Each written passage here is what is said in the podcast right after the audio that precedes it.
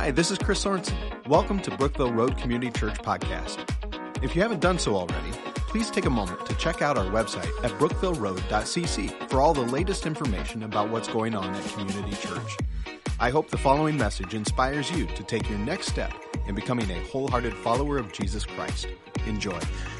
Well, good morning. Good to see each of you. Glad you've come to worship. Those of you that are with us online, we want to welcome you as well. Uh, we have a purpose as a church, and the purpose that we have is to inspire people to become wholehearted followers of Jesus Christ. And if we're going to be wholehearted, that means that we, we need to love some things. And we have three categories, three big categories that we think about loving.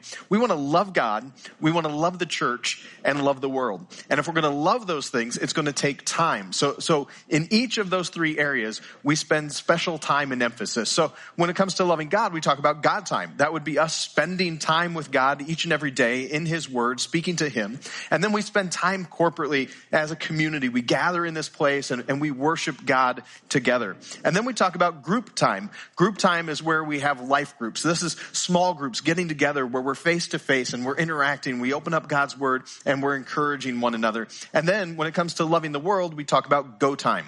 And go time is where we get outside of these walls and we minister locally, globally, whatever domain, whatever job that God has called you to. And we're very, very intentional about those areas. So that's, that's who we are and that's what we're about. And as we get together, we open up God's word. And right now we're studying the book of First John. So if you brought your Bible, if you'd start opening there to First John, we're going to look at a few other passages as well in Philippians and Ephesians. But as we're studying First John, what we've noted so far is that John has asked us to get real, get real about who God is, to get real about the sin that we have in our lives, and to get real about whether or not we truly have a relationship with Jesus and we are Christians. We kind of have this litmus test to see whether or not we're truly in the faith. Because as John writes this, he's writing to believers. Now, when Jesus called John as a disciple, a disciple is a learner, as he called him as a disciple, he found John in Mark chapter 1 in his father's boat. And you remember what John was doing? He and his brother were mending nets. And so we can think of John as the mender.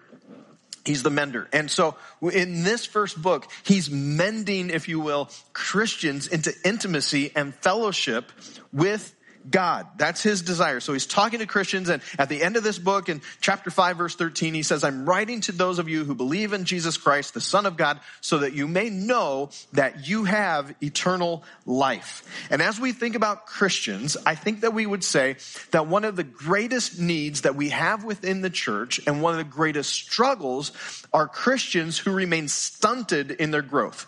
That they're not growing. They're not developing. They're not maturing. The Christian life, John would say, is more than just being saved. He, he's not talking about in this moment our, our salvation or our justification. Justification is, is, where God makes us right. We are right and righteous before God because of what he's done. So John's saying all that's taken care of. So I'm talking to believers not about their salvation, but their sanctification. And so sanctification is this, this thing where we want less of the world, less of sin in our lives, and we want more of God. We want more of His holiness. We want more of His righteousness. And that is what John is going to be talking to us about in 1 John chapter 2 in verses 12 through 14. He's going to introduce us to this idea of Christian maturity. Now we, we understand that living things grow.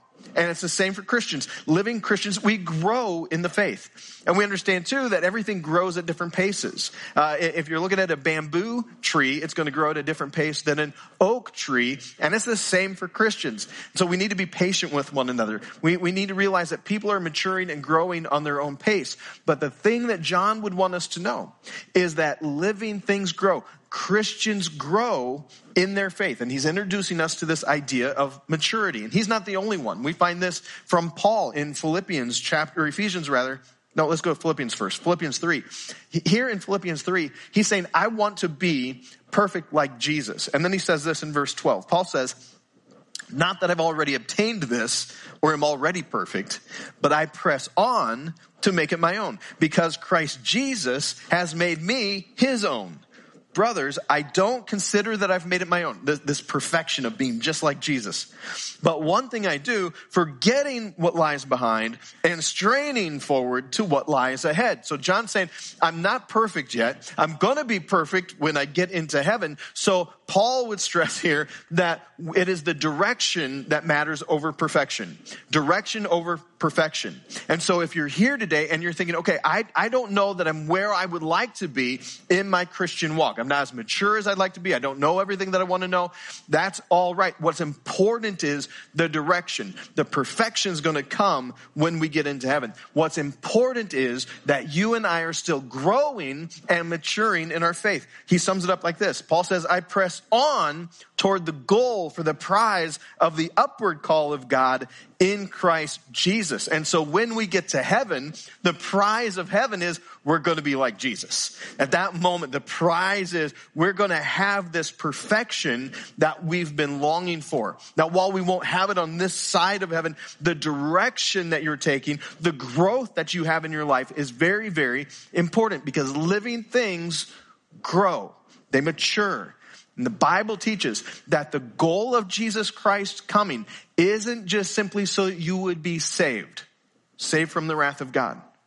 He didn't just come so that you could be saved from something. He came so that you would be saved for works of righteousness. That you would be saved for works of God's glory in your life. Not just saved from the wrath of God. We are saved for full righteousness and Christian maturity. So my question is real simple this morning. Where are you on this path of full Christian maturity?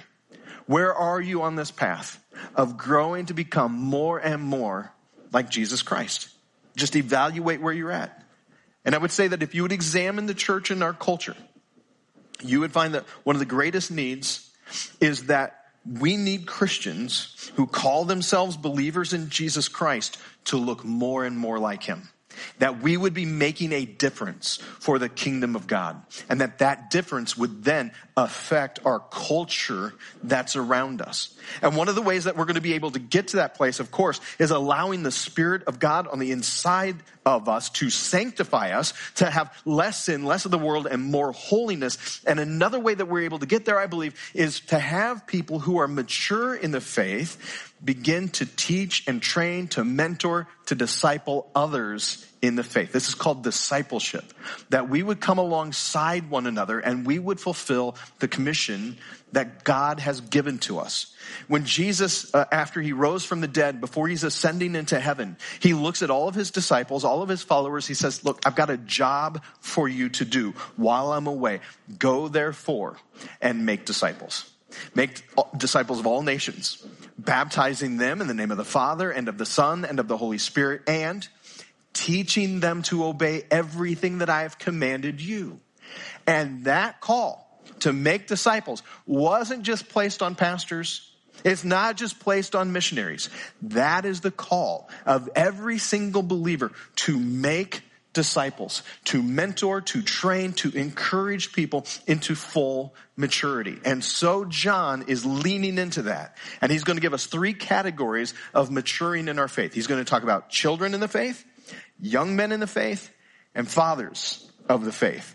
Now, before we start unpacking all of that, I want us to kind of think about uh, some misconceptions that you might have when it comes to children, young men, and fathers. First of all, this isn't based on somebody's age. For, you, you could be you could be old older. You could be an octogenarian. You could be 80 years old, come to know Jesus Christ as your Savior, and you'd be considered an infant in the faith. You, you would be a child of the faith in your knowledge and your maturity. This isn't about gender. This isn't just men. He's using men and manhood as an illustration. This is men and women. This has nothing to do with God's love. It's not as if God loves the fathers more than he loves the children. He, he loves all of his children. It, it, God doesn't love me more than he loves you. I know sometimes people think, well, God's really got to love you. You're a pastor. No, he loves me just like he loves you. He doesn't love me more, doesn't love me less. It's not about God's love. It's also not about your standing in the kingdom. If you are a follower of Jesus Christ, it doesn't affect your standing. Child, young man, father, it's not your standing. It also has nothing to do about knowledge. This isn't about how much information you have, whether you're a child, young man, or a father, mother in the faith. Because we all know people who have a whole bunch of knowledge, they can have information, and they can be very, very immature spiritually. It's not about activity. It's not about even how active you could be in the church. I've known people who have been busy, busy, busy, busy in the church. Some of the most spiritually mature people I've met. Sometimes they're not even in the faith. They're just busy.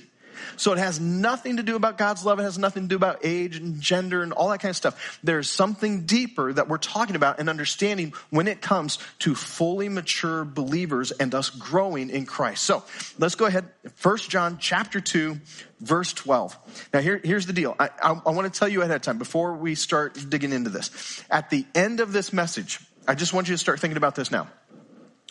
I am going to challenge you to do something. I didn't know how this would work. I, I did in the first service. We're do it again in this service. At the end of this message, I am going to challenge you. If, if you would say, I'm in the faith, I'm a child in the faith, I don't have a whole bunch of knowledge, but I would love somebody to disciple me. I want to give you that opportunity. I, am just going to invite you to, to raise your hand and we'll see if we can get you connected in some way to disciple. If you're a young man or young woman in the faith or a father or mother in the faith, I'm going to encourage you to disciple somebody to get face to face. And this is always a challenge when it comes to church world. I mean, it's a challenge because I've, I've been watching church world for almost five decades now. And it's always been a challenge for people to disciple one another. And I don't know why that is in the American church. I think we just think, well, we pay you to do it, pastor. You, you disciple all the people. Uh, and so we'll come up with programs and there's all kinds of fads that happen to get people connected and to do discipleship with one another. And that's great. And we might come up with a program someday, but I just simply want to say, you have permission to disciple one another. You have permission to look across a table with an open Bible into the eyes of another believer and do life. And so I'm going to challenge us at the end of this service and then I'll get feedback on just how dumb that was later and whether or not I can keep my job. So 1 John chapter 2 verse 12. John says, I'm writing to you, little children, because your sins are forgiven for his namesake. Real quick here, you are forgiven for his namesake, not your namesake. Because all of this is about the glory of God and not our own glory. So when you are in the family, it is for his namesake. And he says, I'm writing to you little children. And the word that he uses for little children here in the Greek is teknia.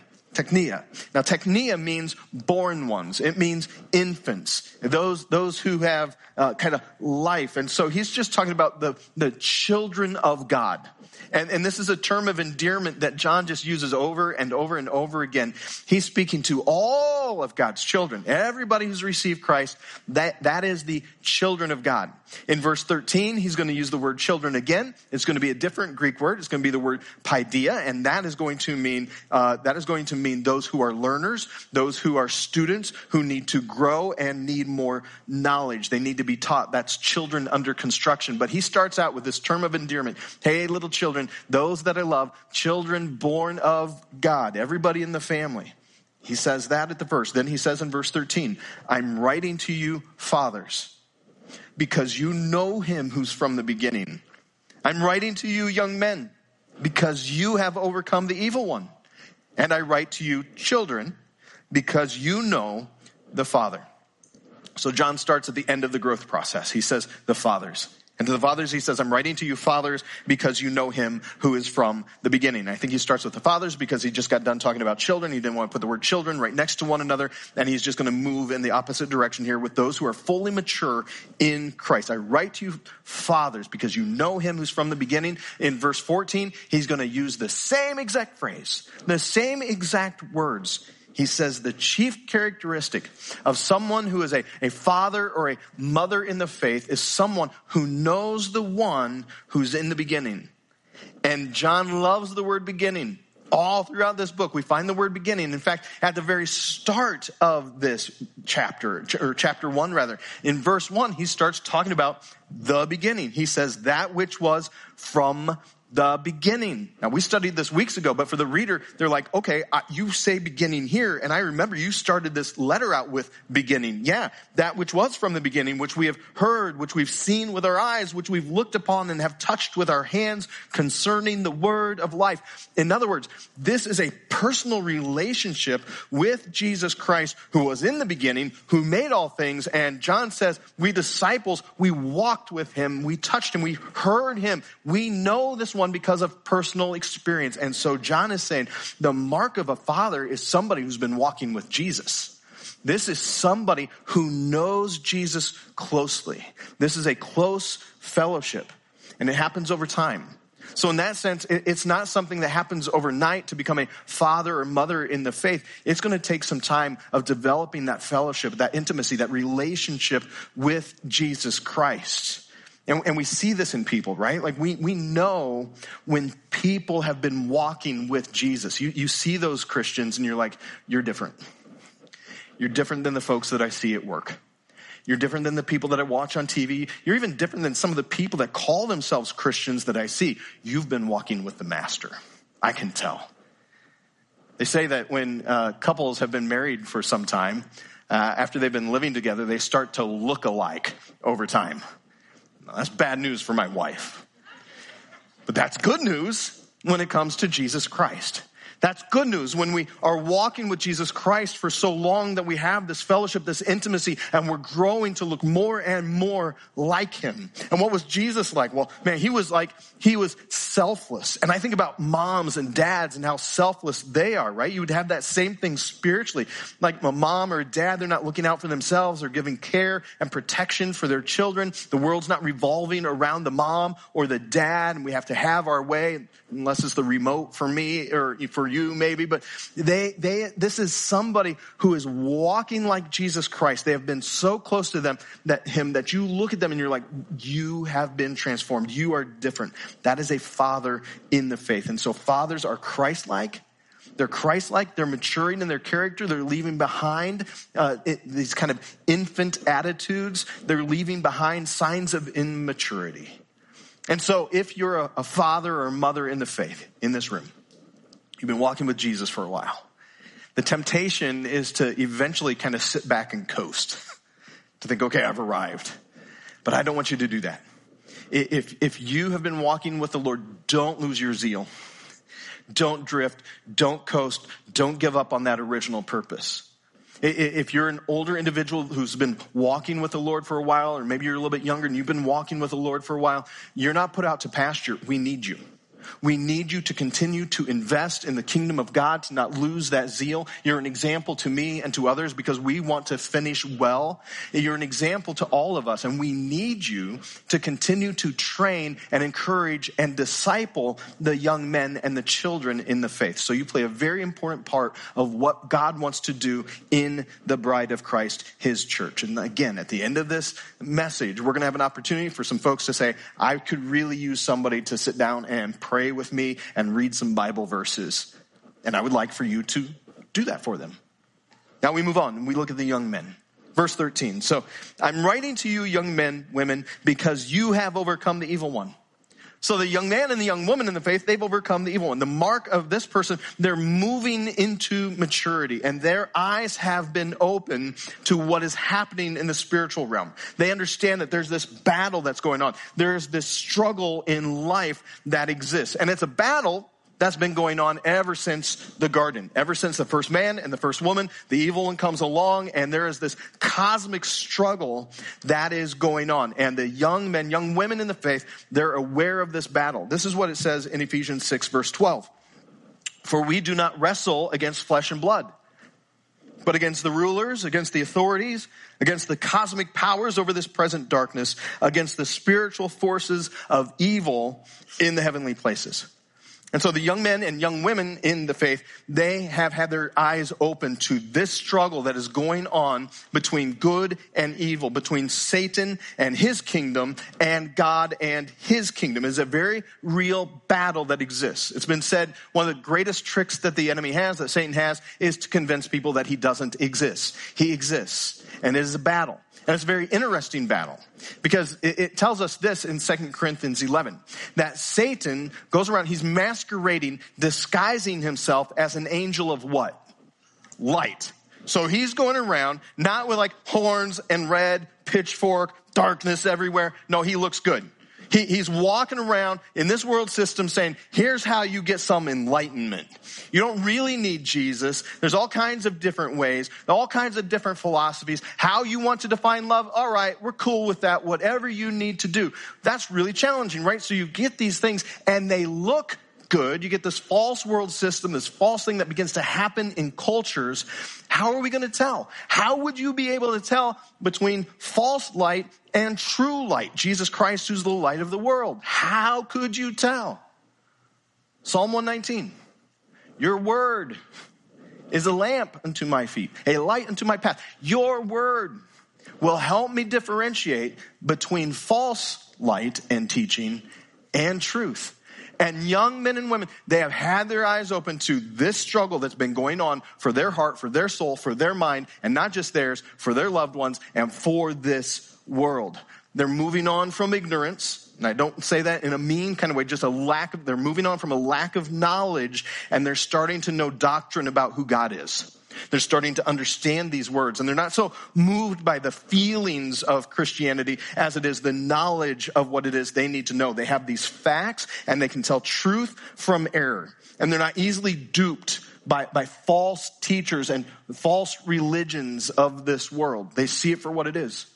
And so let me just say, uh, for those who are young people in physical age, uh, college students, you're about to go off to college as you go off to college, as you're getting out from underneath mommy and daddy and, and the church, and you're going to go out into this world, you need to be aware that this world has an agenda.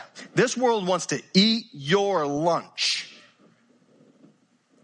This agenda is for you to join them in depravity.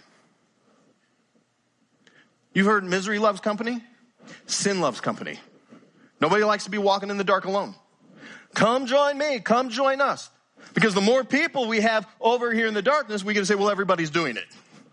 So you remember that as you go out into this world, that world system, that agenda that God is calling you to have your eyes open to the evil one, you just realize and you remember as you go to college and they're shoving down your throat theories and philosophies. And they're just that, theories. They're going to give it to you as fact. And they're going to keep telling you everything you learn from that, the narrow church, all of that is bad. It is evil.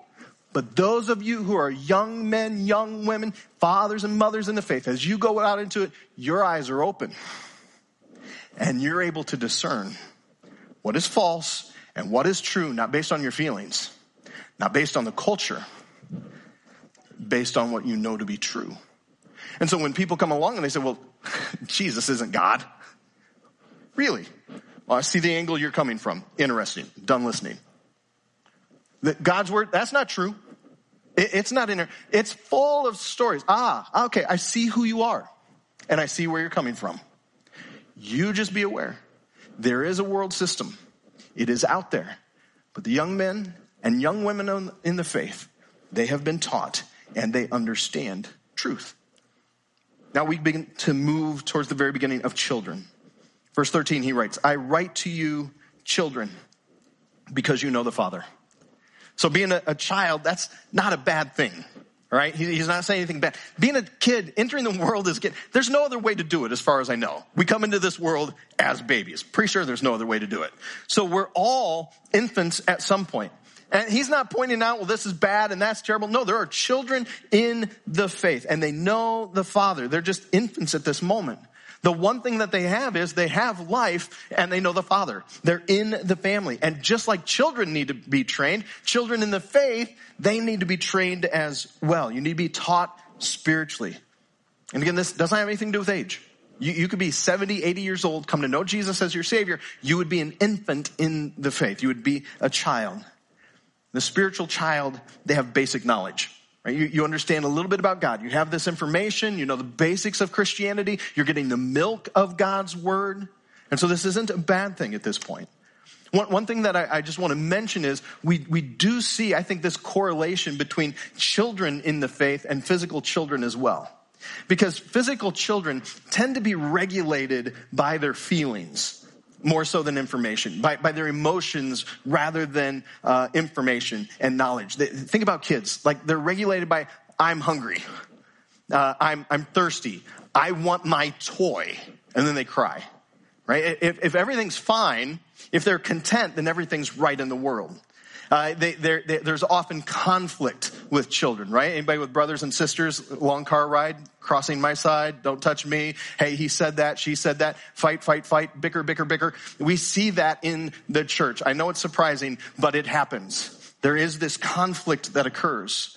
It's just infancy. It's, it's the stage that people are in. And all of us have to move through these stages to continue to mature. It's important. But again, there's this joy. They're, they're in the family. They know the Father, he says. I know the Father. I know he's my protector. I know he's the one who's providing for me. He's provided a home in heaven for me. He provides all of my needs. There's this affection for the Father. But at the same time, there, there is this, just this naivete, I would say. A lack of knowledge about the doctrines and the truth of God, which sets up children in the faith to be led astray by false teachers and false doctrine. I mean, it's the same with kids. Why do you tell your kid when, when they're little, don't talk to strangers? Because they believe everybody, they believe everything. They don't have candy for you. It's the same thing spiritually. There are wolves out there who want to teach and lead astray. This is what we find in God's word. So again, Paul, he exhorts us to continue to mature in our faith. He says this, Ephesians 4, verse 13 until we all attain to the unity of the faith and the knowledge of the Son of God to mature manhood, to the measure of the stature of the fullness of Christ, so that we may no longer be children.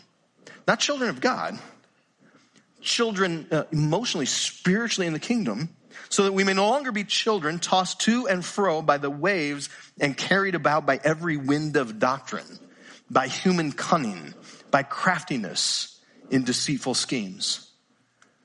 So children are to grow.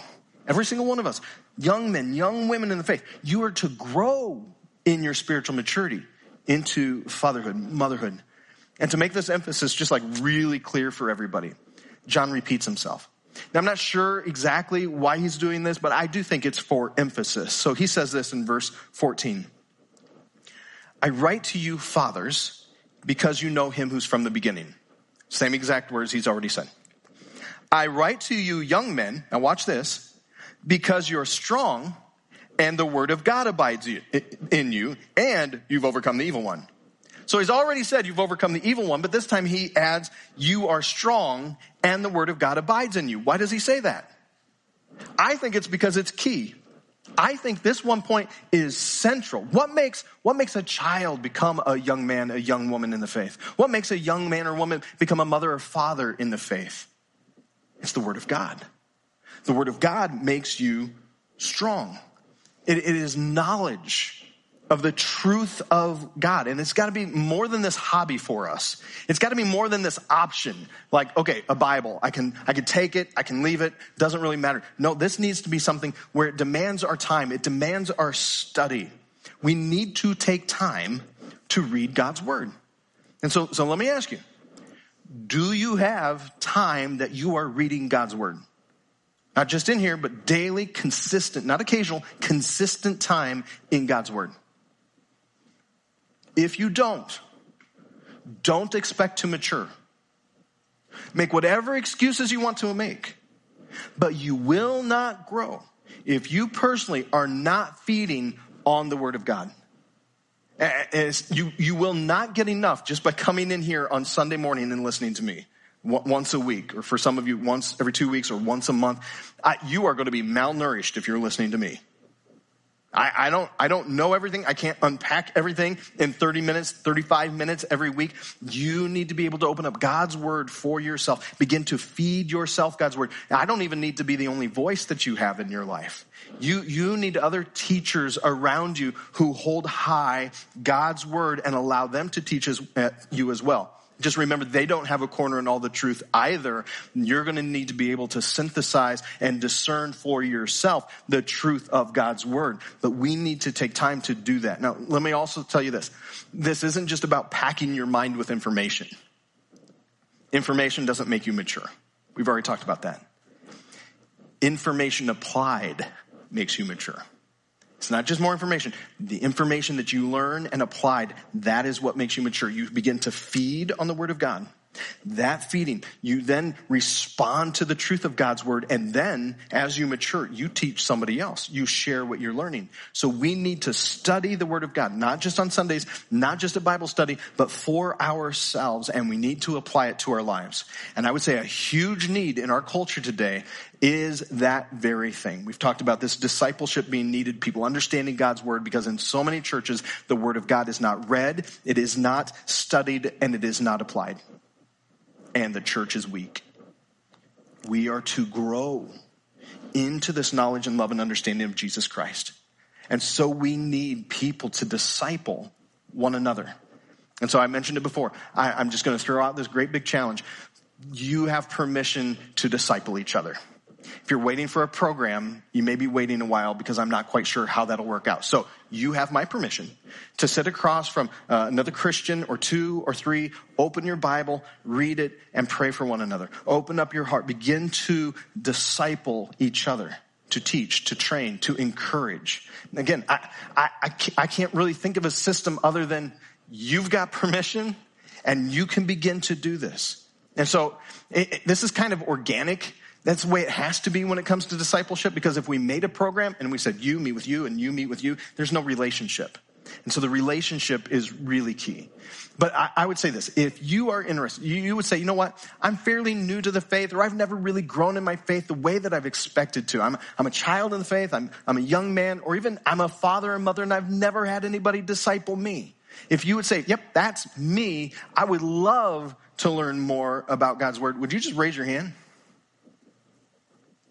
I see half hands going up. Like I said, it's always challenging. Like, what are you, what are you asking me to do? Am I, what, is this going to like go on forever? No, I'm just simply saying, if you would say, yeah, I want somebody to come alongside me, I'm going to say to the moms and the dads and the young men, young women in the faith to see that hand go up. And if you know them, say, hey, would you like to go get breakfast next Saturday? Or uh, do you have time next Sunday after church? Your spouse or you as an individual, we can go out and we can talk about God's word and we can pray. And we're going to do that for two weeks and then we'll evaluate if we want to do it another two weeks. I'm not asking for a lifetime of things. I'm just saying if you're somebody who is young in the faith or at any stage of faith and you say, you know what? I just need somebody to come alongside me. I want us to be able to meet and do that. Let me, let me tell you how this works out for, for myself. Right now, uh, I'm, I'm discipling on Tuesday, Wednesday, and Thursday. Uh, Tuesday, I have a young man that I'm meeting with and discipling them. He's younger than me, uh, fairly young in the faith, and I'm discipling him. On Wednesdays, we have life group, and our life group is very specific to people who need to grow in their faith. And then on Thursday, I meet with a guy who's about my age who's young in the faith. Now, the guy that I'm meeting on Tuesdays, he's eventually going to take our life group because he needs to be able to take what he's learning and then lead the group. So I'm going to give the group to him and I'll go start another group. Both of these guys, I sit down with them, we're not going to do this forever. And the expectation is if I'm going to invest in you, you need to invest in somebody else. This isn't just like it stops here. No, we are going to continue to disciple. We'll make disciples that make disciples that make disciples. Because this is how the kingdom of God works. It doesn't happen in rows. It happens in circles. It happens face to face when we open up God's word and we read it and we pray. And so uh, I don't know what that looks like for people who are online right now. I would say if you have somebody in, in, the chat or you've met, I would say you could even do this digitally for a little while. If you contact somebody else via, you know, like a direct message or an email, if you know them well enough and say, hey, can, can we just, could you just type out and share what you're learning in scripture? Could you hold me accountable to reading God's word? This, this can look a whole bunch of different ways. And in fact, if you're sitting there, you're like, I don't even know that I could disciple somebody else. I have resources. As soon as we're done with this service, you can meet me right down front. I'm going to give you a little card and just help you with next steps. It's not complicated. It's not rocket science. It is you and I investing in one another's lives. Why would we do this? We do it because we've been called to grow in the faith. And we don't just simply grow by coming into this room, sitting down for a little bit, and hearing a message. We grow when we're reading God's word, interacting with it, and discipling one another. So, uh, last, last thing we're going to do. Some of you kind of like mm, half in, half out on raising of your hand. I'm going to ask those of you who say, you know what, I'd like to be discipled. I, I, would love to be able to sit down with somebody and just take a next step. I'm just going to ask you to stand. So if that's you, like you can stand right where you're at.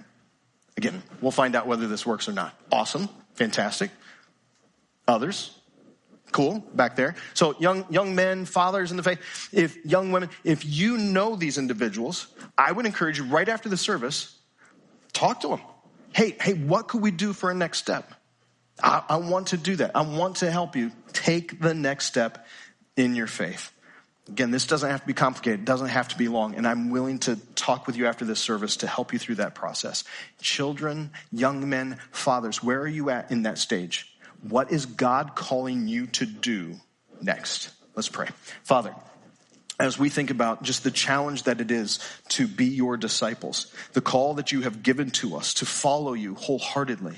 Lord, I pray that within our own fellowship here, that we wouldn't be spectators of Christianity. We would be participators for, for all of us, that we would continue to have those conversations where we're developing relationship and we are connecting with one another. We're opening up our hearts and we're opening up our lives and we're allowing the word of God to penetrate as we read your word, as we apply it to your lives. Father, help us, help us as young men and fathers in this church to continue to train and disciple those who are growing in you. Lord, we thank you. In Jesus' name we pray.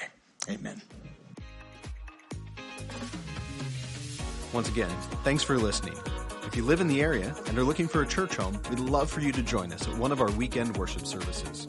For service times and information about BRCC, be sure to check out brookvilleroad.cc. God bless you.